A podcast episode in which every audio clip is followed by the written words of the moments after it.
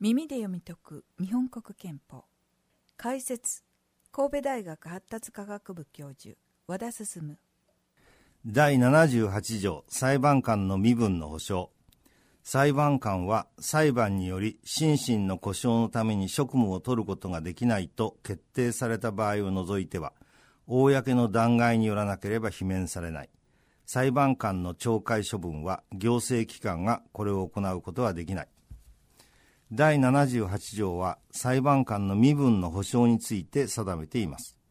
司法権の独立を確保するためには、実際に裁判を担当する裁判官の職権の独立を確保する必要があり、裁判官の職権の独立を確保するためには、裁判官の身分の保障を図ることが必要になるからです。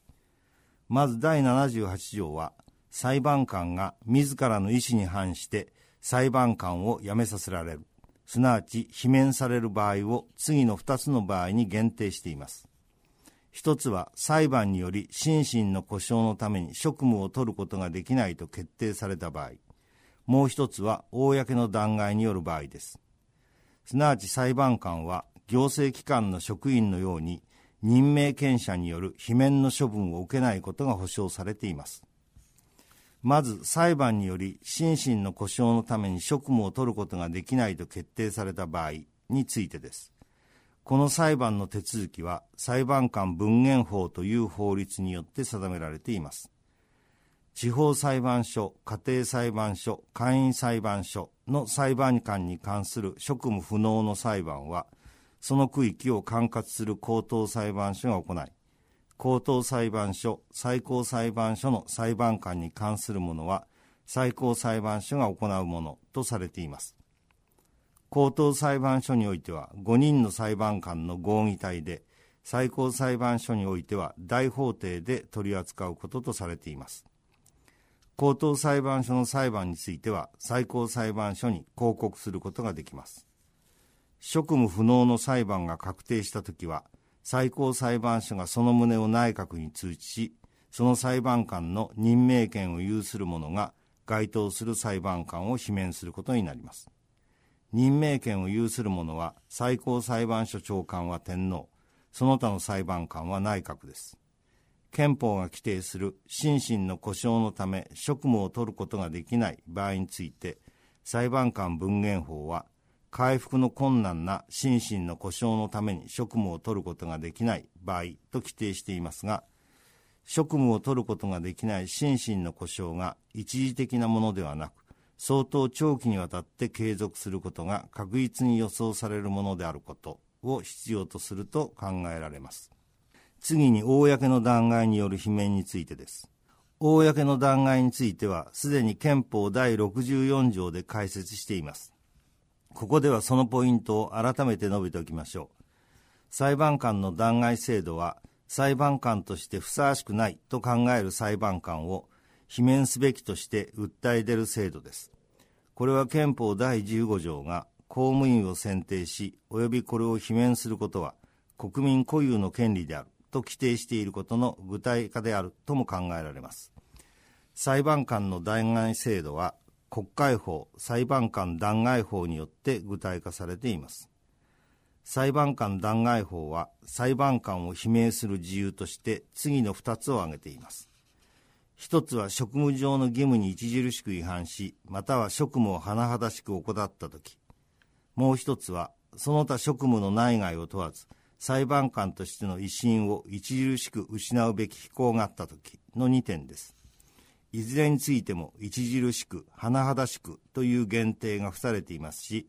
裁判官の行った裁判、判決の内容については自由とされていないのは、裁判官の職権の独立性を確保しようとしているためと思われます。罷免の訴えは何人でもできます。この放送を聞いている人、誰でもができます。罷免の訴えをどこにするかというと、裁判官訴追委員会に対してすることになります。裁判官卒委員会は衆議院及び参議院において選出された各10人、計20人の議員が委員となって構成されます。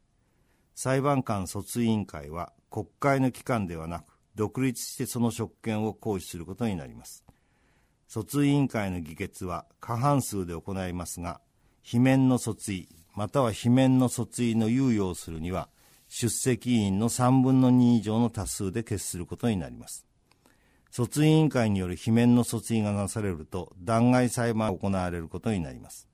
弾劾裁判所の裁判員は、衆議院及び参議院において選出された各7人、計14人の議員が裁判員となります。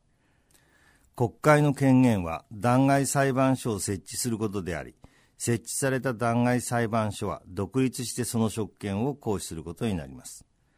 弾劾裁判所における審理や宣告は公開の法廷で行われます。